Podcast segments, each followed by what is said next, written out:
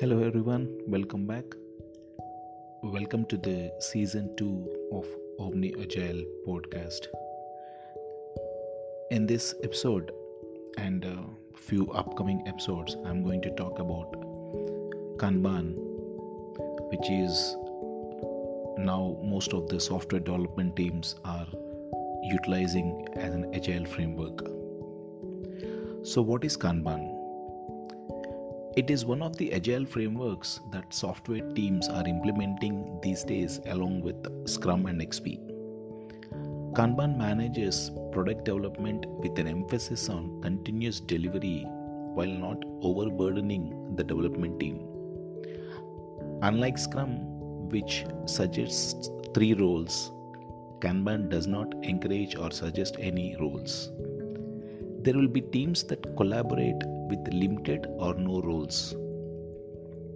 Although some teams are now using a combination of Scrum and Kanban known as Scrumban, we will save that topic for some other day and just focus on Kanban as of now.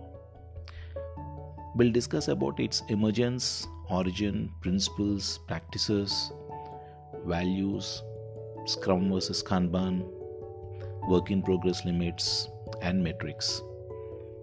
Kanban is extremely effective for ad hoc requests, unplanned work, and production support teams. It is also recommended when there is no defined duration or by capacity. It is a technique for visualizing workflow in order to balance demand with available capacity. Kanban improves communication by utilizing visual management.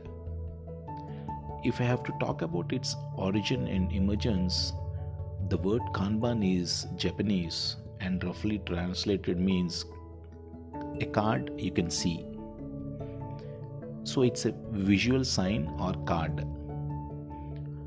Taiichi Ohno, an industrial engineer at Toyota, invented Kanban in the early 1940s the insufficient productivity of Toyota in comparison to its American automotive competitors was a major driving force behind the development of Kanban.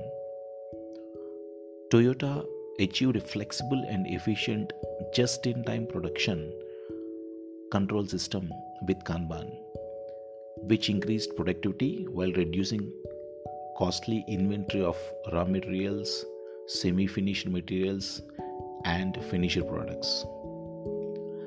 While Taiichi Ohno pioneered Kanban in the manufacturing industry, it was David J. Anderson who first applied the concept of Kanban to IT, software development, and knowledge work in general in 2004.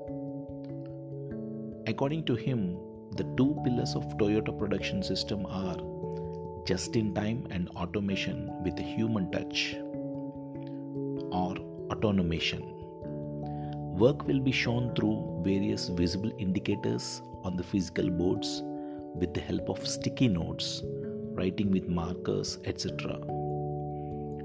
In the new digital world, many tools have come up with Kanban boards in Jira, Azure, ServiceNow, and other digital tools we can easily set up flow of work in various ways but usually teams will follow like to do in progress and done.